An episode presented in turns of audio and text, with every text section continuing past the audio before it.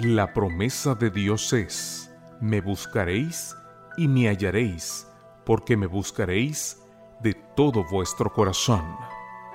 Bienvenidos a Yo estoy contigo. Promesas bíblicas para vivir confiados, escritas por Vladimir Polanco, en la voz del pastor Eliezer Lara Guillén. En las lecturas devocionales para adultos, hoy estamos compartiendo el título Paz en la Tierra. Para hoy, sábado, Día del Señor, séptimo día de la semana, la invitación de Revivados por su palabra es para que leamos del libro de Isaías el capítulo número 30.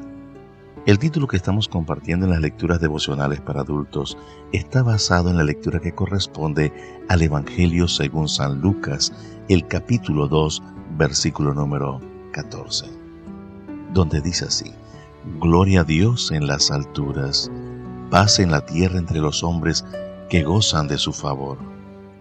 Los primeros en darle la bienvenida a Cristo, su llegada a este planeta, fueron los pastores de Belén.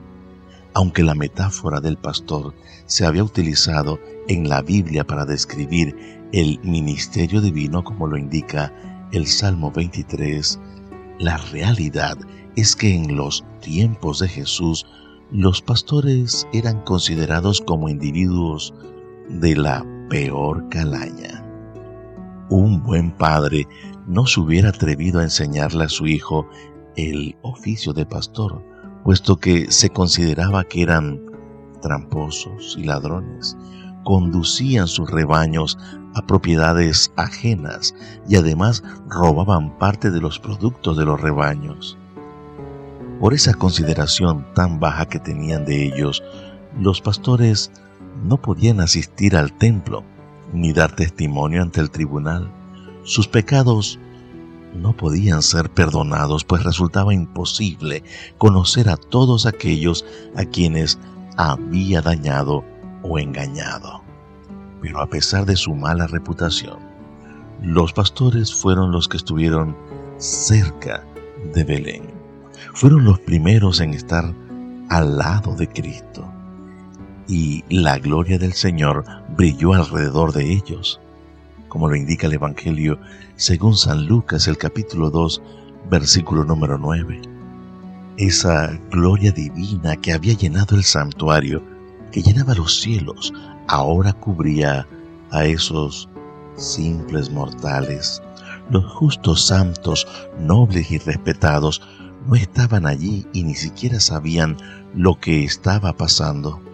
Como había dicho María en el Magnificat, con el nacimiento de Cristo, Dios quitó de los tronos a los poderosos y exaltó a los humildes. Y eso es lo que estamos viendo en el caso de los pastores.